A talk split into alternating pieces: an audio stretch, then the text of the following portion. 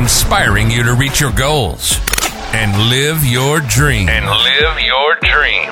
This is the Keaton Nelson Show. Alrighty, guys, I've got a very special treat for you today. Lance, thank you so much for being on the podcast. How are you doing? Keaton, I'm doing fabulous. How are you? Oh, I'm doing fabulous as well. Yeah, I really appreciate you taking the time to to out of your day to come and chat with us and um, you know drop some knowledge for the listeners and see. My pleasure. Thanks for having me. Yeah, man. Uh, I like to start with where are you from? How'd you grow up? Were you rich? Were you poor? Were you happy, sad, medium? What was it like? All the above. Yeah, good. no, no. Truth, truth be told, uh, I live in Las Vegas today. But if you go way back, way deep, uh, I grew up in, born in Brooklyn, New York. Grew up in Long Island, New York. Dad was on Wall Street. He was a partner in a big Wall Street firm. And uh, both of my grandfathers were entrepreneurs uh, as well. Grandpa, number one, was a Polish immigrant that created a chain of supermarkets, literally starting with a corner bodega, as they used to be called, uh, little tiny place, and built this supermarket empire. And the other grandfather was a real estate attorney and played real life Monopoly. So I'd like to say, Keaton, that my my stage or the stage was set for me. And then I got to have an education as a young kid into the three pillars of investment Wall Street, real estate, and of course, owning a business, which is my expertise. So uh, I, you know, we, we grew up, uh, yeah, we had money. We definitely had uh, had money. I, I didn't want for anything, and uh, but I wasn't some spoiled brat and I certainly wasn't handed millions of dollars to go start my life with. In fact, I was supposed to work on Wall Street with dad, and I did throughout high school and college and after college. I got my business degree, started working for dad, and and so you know, or I should say, I was working for the company, and I, I didn't like it. I was bored to tears, and uh, followed an uncle, and we built a TGI Fridays franchise across the country in Arizona from four locations that he acquired to about 66 locations and 225 million a year in revenue which by today's standards is probably about 750 million in revenue. Because uh, we did that in 89 90 91 in that era. So bottom line is uh, you know, I think that answers your question. Yeah, I live in Vegas. Very, very cool. I live in Vegas, and that's the start of it right there, Mr. Keaton. I appreciate it. Hey, look, listen, I want to ask some questions about the franchise, especially TGI Fridays. What was the profit margins like on that? You 225 million. Yeah, I mean, Fridays, uh, Fridays was very good. Um, it was a great brand back in the old days. Right. Um, you know, why Fridays sucks today is another story. I think Fridays followed Chili's and Applebee's down that rabbit hole, yep. uh, purely a leadership um, issue. When the leaders of Fridays were there back in the day when I was there, uh, corporate that is, the franchisor, as it's called, right. um, we did fantastic. Um, so profit margins, pretty damn good. I mean, look, we had stores that would that could net about twenty percent, but you know, if the if the S and P 500 can yield ten and a half percent since the 50s, and you invest in you know the S and P indexes and what have you, and you're yielding ten and a half percent. When you own a business, when you're above that, you have the ability to write things off and and and grow your equity. Because when you sell, it's not just making money while you have the business. You have the ability to sell and make a hell of a multiple. When you sell a franchise brand, you're gonna you're going to do three to five times cash flow. That's going to be your exit strategy. Nice. I know quite a few people selling. I know a, a franchisee of an air conditioning brand that sold recently for 60, six zero million dollars. And he knew nothing about air conditioning when he started that. So, uh, but yeah, Fridays is uh, not the same anymore. Um, you know, mm-hmm. uh, you just got to pick the right brand, pick pick your right horse. And that's why people use me. Interesting. So people will come so. to you if they're interested in buying a franchise, basically. Uh, yes and no. Okay. Um, I like to say I, I kind of broaden that. Um, if you're interested in owning a business, you come to me because I've started my own businesses successfully and sold them from scratch. I've done the franchise route with brands like Wingstop and Krispy Kreme donuts in different states and sold and be, been successful with that. Um, if you go to your family and friends and say, Hey, you interested in a franchise? They get very confused. Most people think that you have to be a millionaire to own a franchise. The reality is, I have tons of brands. I represent about 800 brands in every industry at every investment level.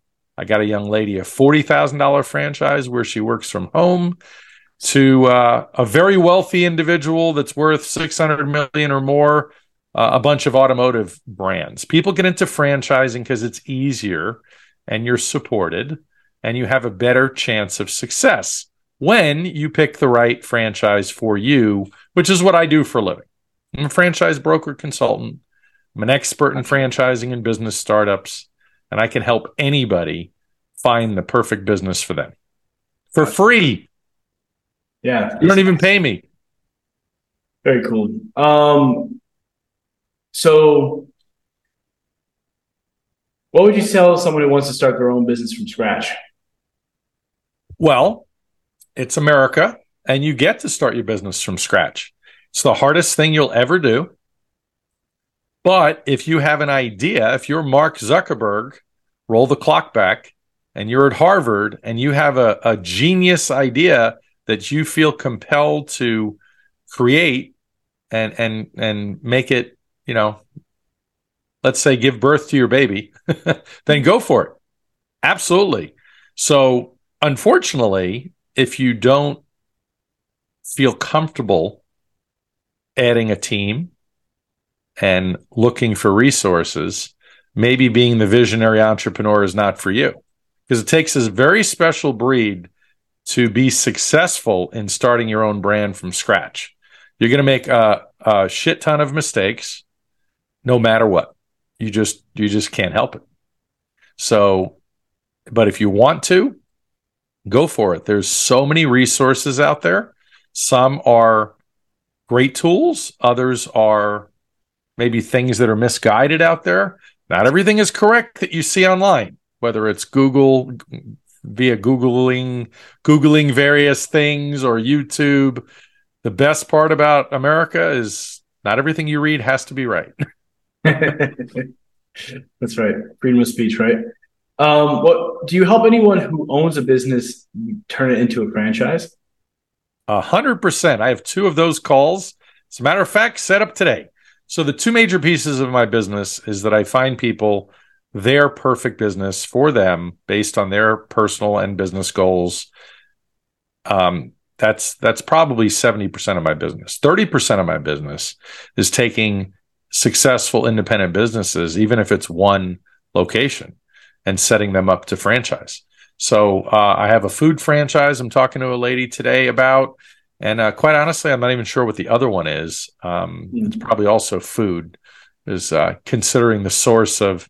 I have a big referral network of people, and uh, but it again, food is a popular segment of franchising. Right. There's probably about 30 other categories from you know business services to automotive to medical related stuff alternative medicine. You've seen iv brands out there. There's a lot of franchises like that.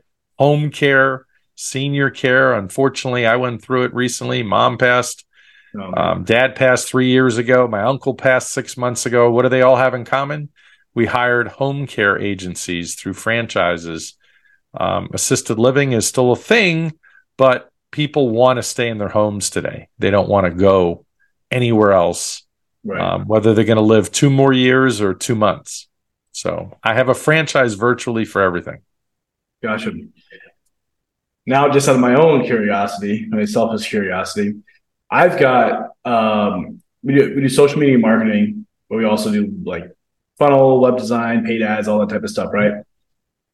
And I had this idea that I'm not sure it's right for a franchise. I'm not like 100% sold on this, but the idea was kind of interesting because the way I want to set up the structure of my business anyway is like little micro businesses in itself, right? So I have an account manager that we we give them the team that they need to be successful, and we give them the clients, right? We do the marketing, sales, and then we hire experts who know how to deliver on that and they manage their team to deliver the results for their client right? Love they, it. they have a profit share so they give a shit if the client stays or if the client goes right? Yeah. Not even profit shares that's like direct revenue share. It's pretty hefty. Um but i was thinking i'm like i wonder if i could you know get someone to buy into becoming an account manager owning their own perpetual motion marketing where we send them leads that are qualified ready to go give them our marketing systems to acquire them mm-hmm. and then let them go at it and they they pay us to be able to use our brand we get a royalty share whatever or something like that but i i hadn't even th- thought about it until last week and it's ironic that you're on my podcast now so well look fr- franchising is all about when when you sort of asked yourself, can this be a good franchise? It all starts with an idea that is a great business model that you can make a profit. And hmm. you share that business model in which you can generate a profit with other people.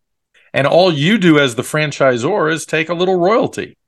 Right. And, you know, it confuses the heck out of people because people are like, well, I don't need to pay a royalty or the one time franchise fee when you get started in a franchise.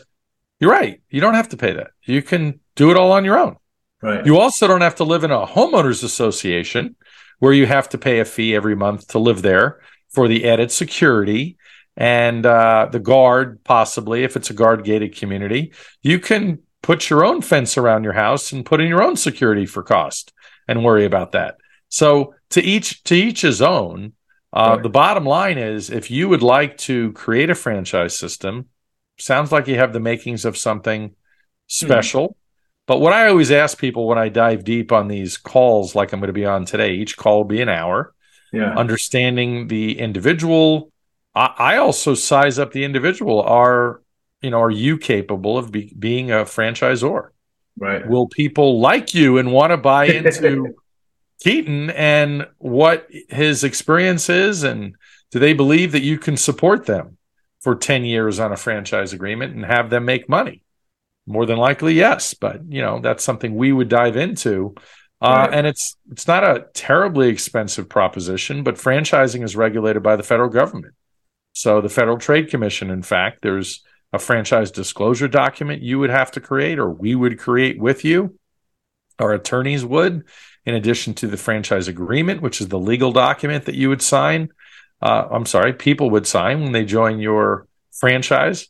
And then we'd help you with the operations manual to put all your secret sauce and confidential information on paper so that when somebody becomes a franchisee, they they have it digitally uh, or otherwise. So they're they're off to the races. You know, at McDonald's, you you have a playbook to go by. This isn't something that is a mystery.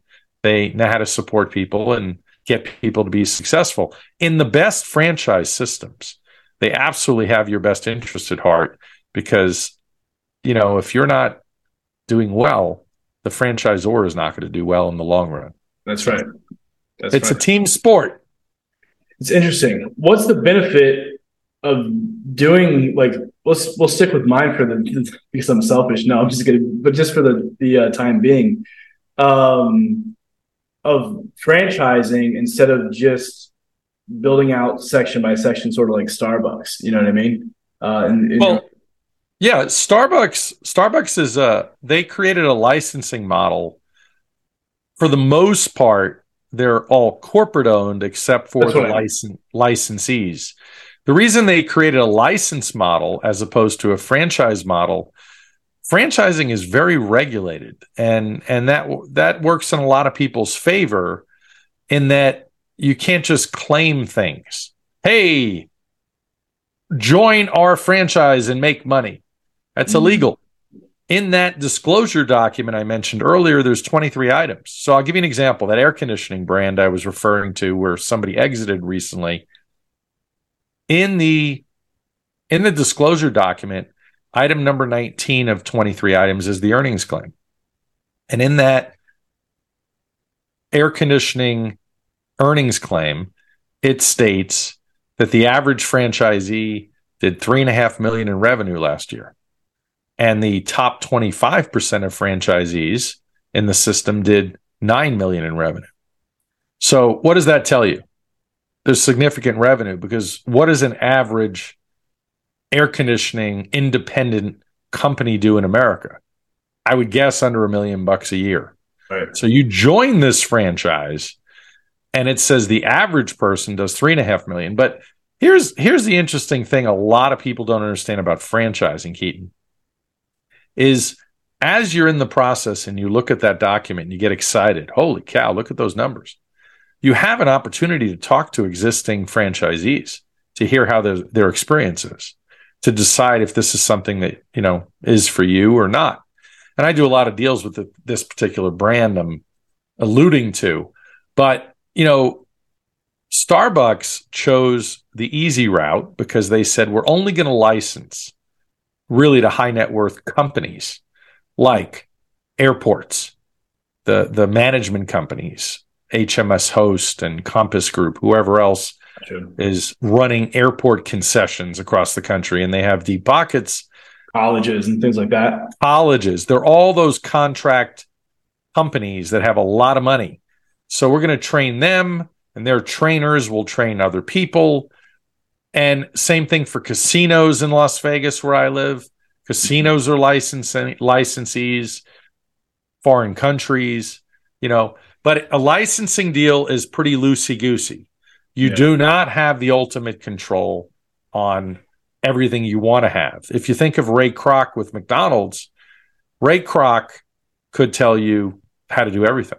This is your uniform. How many pickles go on each?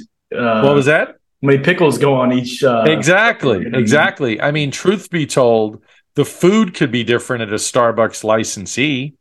Huh. They can't control every single aspect. It's not a franchise. Now, maybe they have a tight contract, but at the end of the day, here's what matters.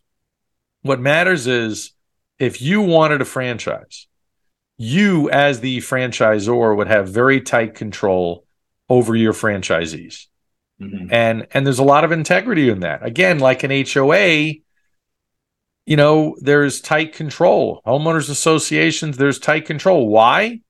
Well, you don't want a car sitting next to your house up on blocks for three months that's all rusted out. In a normal neighborhood, you can get away with that for a period of time until the city or county comes and tickets you for being a nuisance or whatever. But an association, they have control. Mm-hmm. People, you can't do that in an association. And a franchise, to some degree, can be like that. But look, franchises are phenomenal for people just starting out that know nothing about business because they're going to be taught a system. I'm working with guys in their 60s that have already made a fortune and still want to do stuff, but maybe they're out of original ideas for what they want to do, or they don't want to do. You know, I, I run ground up's hard. Square one is that from the ground up is hard. Square yes. one is hard. But you know what, Keaton? I run into all people all the time. There's three ways to do a business, right? You just said it. Ground up. The second way is you buy a franchise. And the third way is you buy an existing business. Right. Well, buying an existing business is no easy thing because if it's an independent business, what do you know about that business? More than likely, you're buying a business that somebody else screwed up. And if somebody didn't screw it up, you're paying a fairly nice premium more hmm. than likely to buy the business. But if you're that brilliant, by all means, go right ahead. go mm-hmm. right ahead. You're on an island. Go buy your own business. You get to do whatever you want. Yeah. And some of those will be successful and some of them will not. Some people think they can handle it. But again, we only live once. It's yeah. okay to fail. It's okay to fail forward to the next thing. Cross it off your list. Don't do that again and and do it the right way. That's right. That's right. I've got um I got a, one of my clients actually. He he's uh got an interesting model. It's not a franchise, but he he is a business broker um deal where he, he takes 51%. He's he's putting local marketing partners 185 locations across the United States. Very, very interesting. And then he wants each of them to be doing a million dollars in revenue. And you, you know about you know business brokerage. That's not too crazy. Like 10, 10 to 12 deals a year. Yeah. You know, on average. Um, and then he wants to, you know, do a roll up and bring it public, which I just think is pretty. It's just different and interesting. And uh, Yeah. I think he's going to pull it off. Uh, but the idea is, um, I don't know where I was going with this.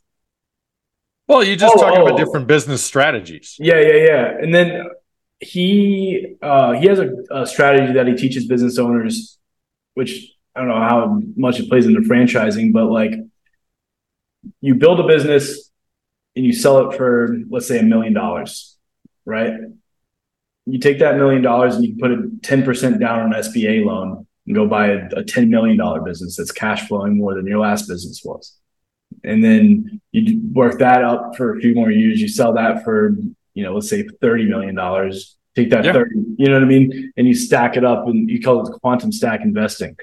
Um, what's your thoughts on that? It sounds really, really cool on paper. Yeah. Look, there's a, there's a lot of ways to do it. I mean, I personally have friends, I've done it myself where you you can buy one business and grow it yourself, one franchise and get multiple territories. I have friends that own multiple franchise brands they're franchisees of. You know, 10 of these and 15 of these and 20 of these. I was just on a call with a guy that has about I don't know, 400 franchises in different brands. It's got plenty of cash flow. I got friends that own a bunch of hair salon franchises that net million and a half dollars a year. So the question always comes down to how much money do you need? Right. not everybody wants to be a billionaire, um, but people want freedom. Um, some people have to drive a Bentley and, and live in a 12,000 square foot house. So, depending on what your strategy is, what you just described is all about leverage. Whether you're a real estate investor or a business investor, it's all about leverage. I have plenty of people just starting out and plenty of people that are plenty experienced that get an SBA loan. They put down 20%. Typically, it's 20% down. And you have to have some working capital. So you want a $500,000 franchise, you put down about 100 grand, have a little reserved working capital, and, and, and you get going. And you start doing well. And either you buy additional territory, maybe you buy additional business. But like you said, it's like real estate. You can buy a starter home, sell it. Now you have extra equity, hopefully, in addition to Yeah. Right. you know from the time you held and and you know and you've you've paid down your debt if that's the case if you had debt and and you get into a bigger house so it's the same thing in the business world so it's a great strategy but you know i always say keaton prescription before diagnosis is malpractice so when i speak to somebody Mm. and understand. I have a free assessment on my website.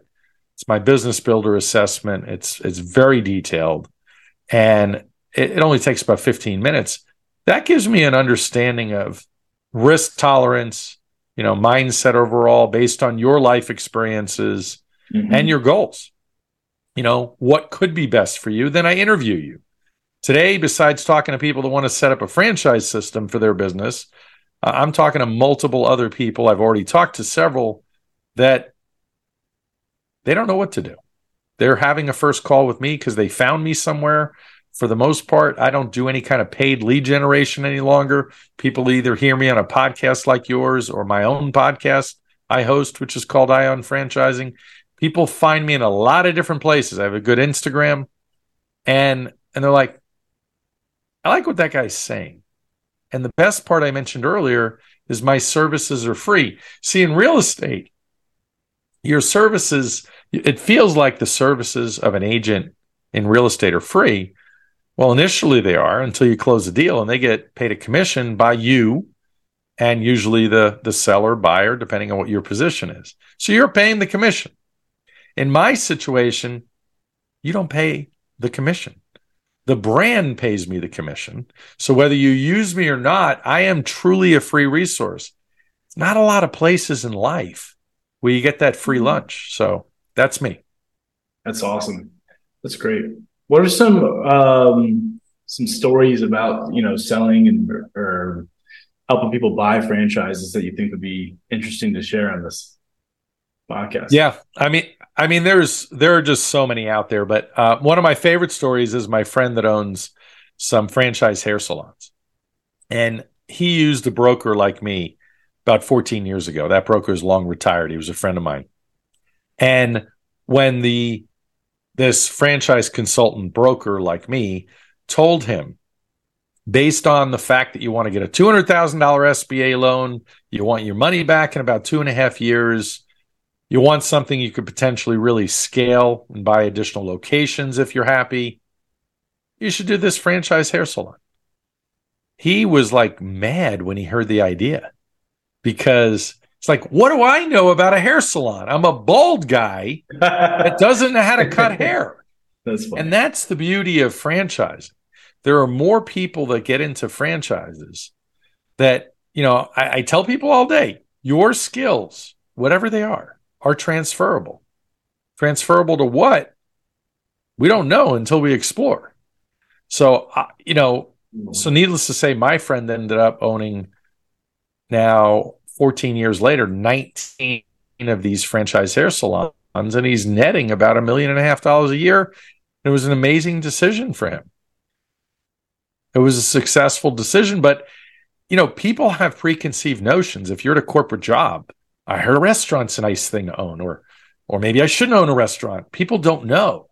And it's hard to leave a corporate job and do exactly what you were doing. If you're in software sales, more than likely you're not going to leave that and start your own software sales business. So mm-hmm. that's the stumbling block for most people. I have an amazing couple that came to me and they both had tremendous hospitality backgrounds like me. They they they were in the restaurant business. They didn't own restaurants like me, but they were in the restaurant business, both of them on the corporate side. High volume restaurants. And I happen to know in that type of business, it's a hard business. Not only is it hard and difficult employees, but there's more ways to lose money in the restaurant business than make money. So when you're good at it, you have a special skill set. You could virtually do anything. And they jumped into a franchise recently that is a, a, little retail franchise, and they do well with that. But they realized in that organization, they don't think they can do more in their area and grow and scale that. So they came to me, they heard me on a podcast and said, Lance, what should we do? And they went through, I put them through my process. I call it the 49 day franchise finding formula. And I put them through the process, and lo and behold, they just signed a deal to be franchisees. They did three de- a three territory deal in Orlando, where they are, for a roofing franchise that I love. Roofing. What do they know about roofing? Nothing. That's awesome. But their skills are transferable, and that roofing franchise is also doing solar. It's a mm-hmm. small staff. They have an incredible training system incredible systems, procedures, and processes in place for owners. And I'm so excited to watch them just just kill it in this business. And they are so excited. So those are a couple of stories. Now, the truth is, as long as you're not mismatched, I've seen people, thankfully, not too much through me, I've seen people fool themselves into what they think they're good at and what they think they want and get into a perfectly good franchise system and they hate it. They're not unsuccessful because the the roadmap isn't there. The system it's not that the system doesn't work. They just don't fit well within that system. So let me give you a, a good analogy. Marriage. There are perfectly good people that get married and realize later they made a mistake. It's not going to work a lot of divorces. With business, it's no different. Whether it's an independent, whether you started your own thing and took on, took on too much, or you get into a franchise that didn't fit you. Mistakes are made all the time. So working with me, I help you prevent some of those mistakes that you would make and hopefully all of those mistakes. Mm. Yeah.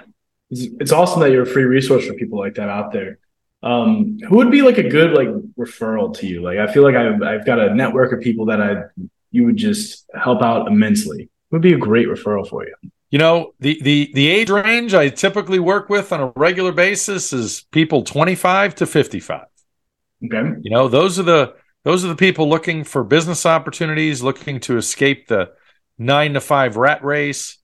And uh and people are coming from all walks of lives, more more women than ever before. You know, in the old days it was always this well, it was the men looking for businesses. It's tons Mhm. of women. And and even if it's not the woman and they're married, the woman is still the decision maker. I spoke to a guy not too long ago. It's true. I spoke to a guy not that long ago, and he told me he was looking for a restaurant franchise. I said, Are you married? He said, Yeah. I said, What does your wife do? She's a CPA. Does she know you and I are talking about restaurants? Yeah. Is she happy? No. She would rather. So, what if I told you I can give you business options that are half the investment of a restaurant with potentially more profitability and just easier to operate. She would be happy with that. So, sure enough, they ended up getting an exterior restoration franchise, contracting type business where you get paid by insurance companies, though, Nice. because Yeah. and uh, amazing, amazing proven business, hundred eighty-five thousand dollar investment or so. The average franchisees net over three hundred thousand a year.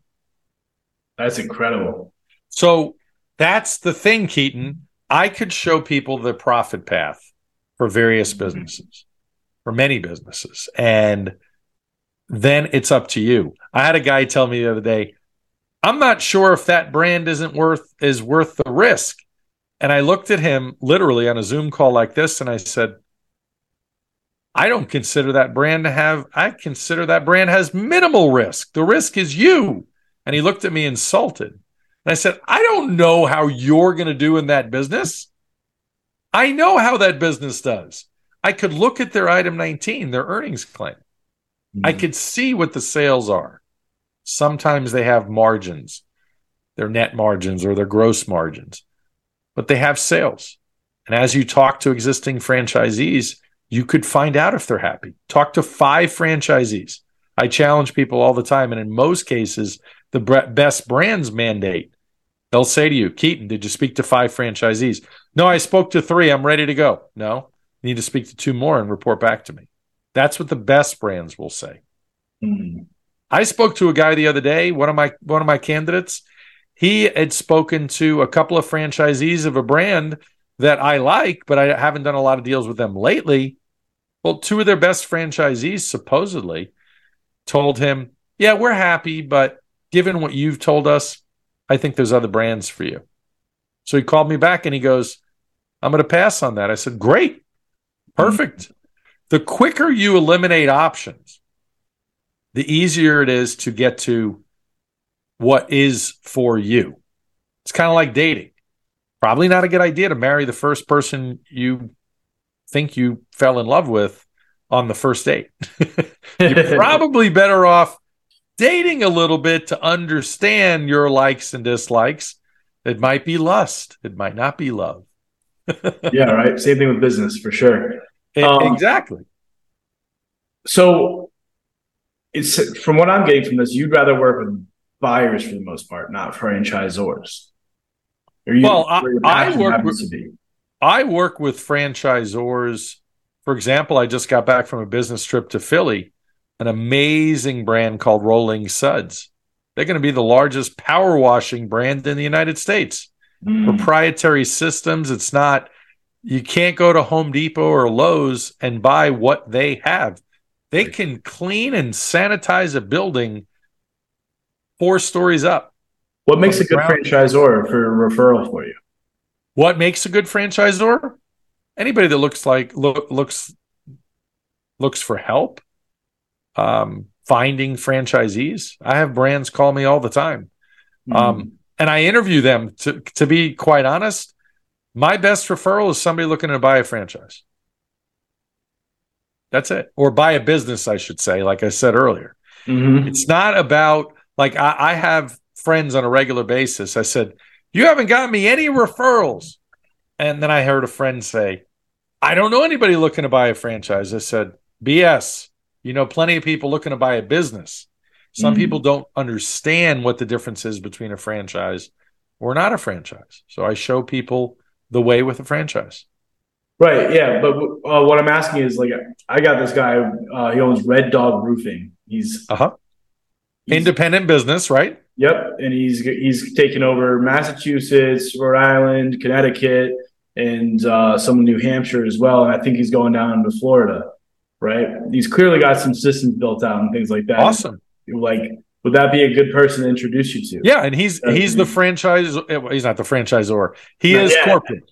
He he's is corporate. corporate right now. Yeah, exactly. So yes, any any successful independent business, I would love to talk with. Absolutely, happy Yeah. to have a conversation. Cool.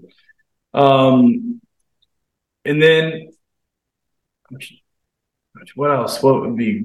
You're a different guest than most of my guests. So this is really interesting for me. I'm having fun going off the cuff. I get that a lot. Things. Yeah, very, very different. Um, You you know, I, I could I could interject while you're uh, um, thinking right there. yeah, It it never ceases to amaze me how many people get stuck in their current life, and it's not about money; it's about freedom. It's really about freedom, and it might sound cliche, but it's about freedom. I talk to people that are truly sad, men, women, um, well, to be politically correct, correct, uh, other categories, whatever people identify as today. But the bottom line is, I talk to people all the time that are truly stuck, and I feel horribly that they feel so awful. They have a longer commute to work than they'd like. They miss their kids' soccer game. They're they have to travel for business, whatever it might be. And the answer isn't necessarily changing jobs. The answer is finding something that they could truly I don't want to call it a gamble and use the word parlay their you know their savings into into a future business but the majority of people that I speak to can absolutely have their own business. I usually say everybody can have their own business. The question is just what is that? And and there are a gazillion ways to finance these days. I had a guy that didn't have much money, but he had 400,000 in stock. So that's a lot of money. And he ended up getting a loan against his stock portfolio, which was lower interest. I have a guy right now that is taking money out of his 401k. It's called a ROBS, a rollover business startup loan. oh, cool. You can Those, use those are interesting money. structures. Yeah. So uh, the SBA, the Small Business Administration, you can get. I'm helping a relative right now get a hundred and fifty thousand dollar SBA Express loan, very special loan. All you need to put down is seventeen thousand dollars. That's it, seventeen thousand. But you got to bring, but you have to bring some working capital to the table because businesses go out because you run out of money. So you need to have some money while you're scaling. So they usually ask if you're putting down 17,000, they want you to have at least 30,000 cash in your bank account to help you support yourself while you grow your business, especially in the first 6 months to a year. Hmm. So, you know, anybody can do it. You don't have to be scared. You can be curious. That's very, very good. But there's a lot of people out there that just get stuck. And then before you know it, 10 years whiz by, 15 years, 20 years, 25 years. And a lot of people regret. They, you know, they, I should have done something earlier. Well, you can do it at any point. I have plenty of people over 50 that start businesses. I have plenty of people 65 and over. Usually the people 65 and over realize that they should have helped their kids when they were they were younger and now they are. And that's a lot of the 65 and over crowd is setting up the next generation for success. We call it generational wealth.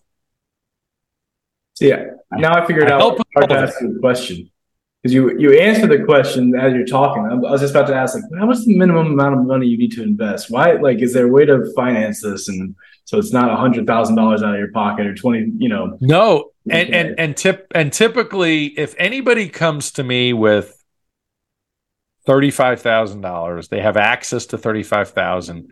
That's a great starting point. Hmm. You can get a loan from family members. There's a lot of ways to structure it. Uh, I had a young lady that came to me that with not much cash. I got her a conventional loan, zero out of her pocket. It wasn't SBA. I think it was forty or forty-five thousand dollar loan, and she started a kids brand franchise, like a tutoring Oh, after cool. school program type thing.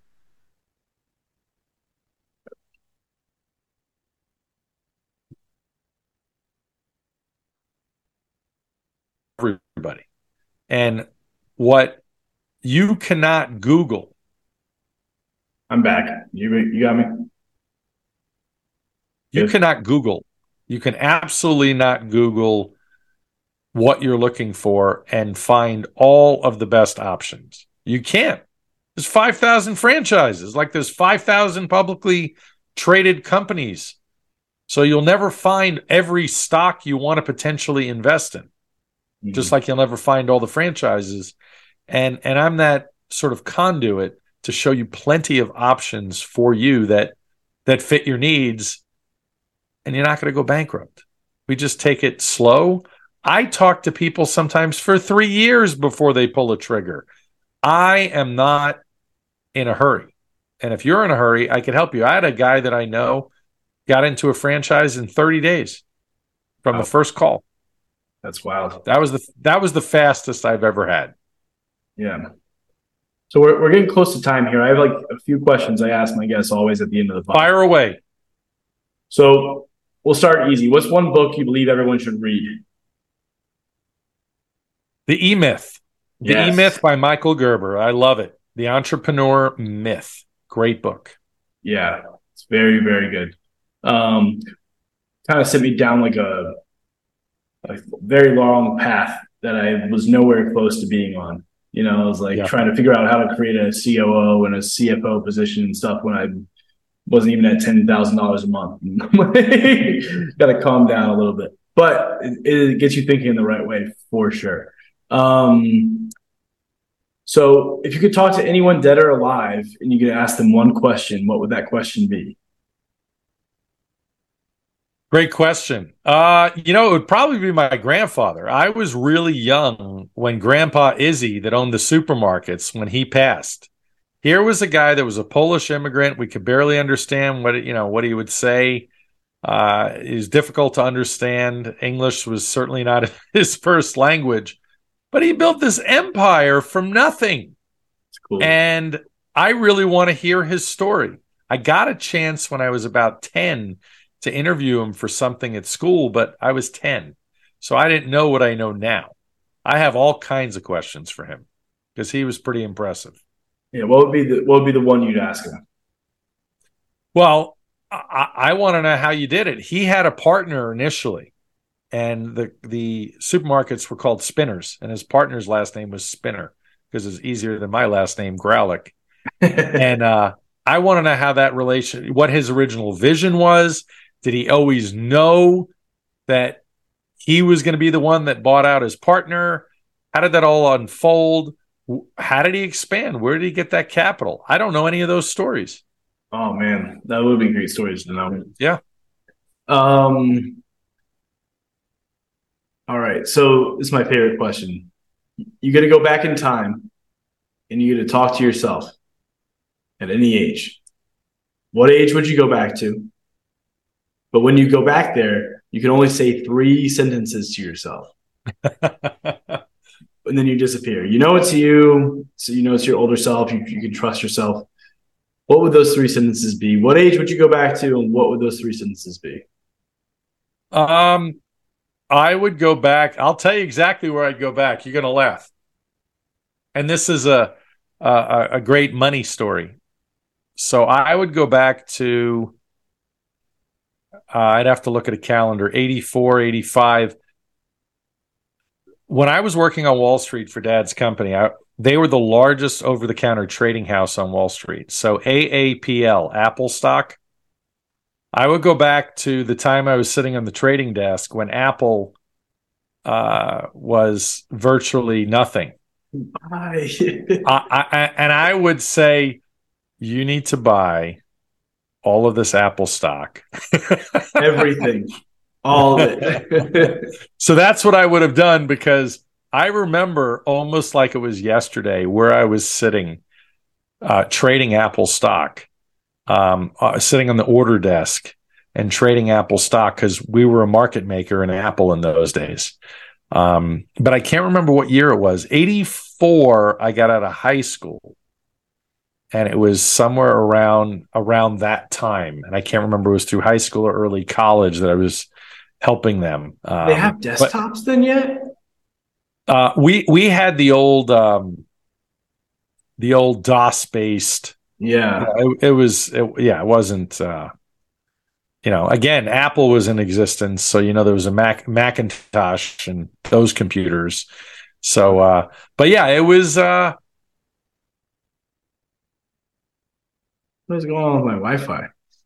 Look, you know, one of my favorite the guy's name, but he was the original investor in Apple. He put a thousand dollars in the company with with uh, Steve and Steve Wozniak and uh, and Steve Jobs he he was the old guy. He was 45 and they were early 20s. And he gave them a thousand dollars to expand the company. And obviously a long time ago, that thousand was probably a hundred thousand today. And that individual's family later said, What are you doing giving these kids all that money? And then later he asked for it back. Well, that individual, if he would have, and he got the money back that individual, if he kept that thousand dollars in, would have like eleven billion dollars today.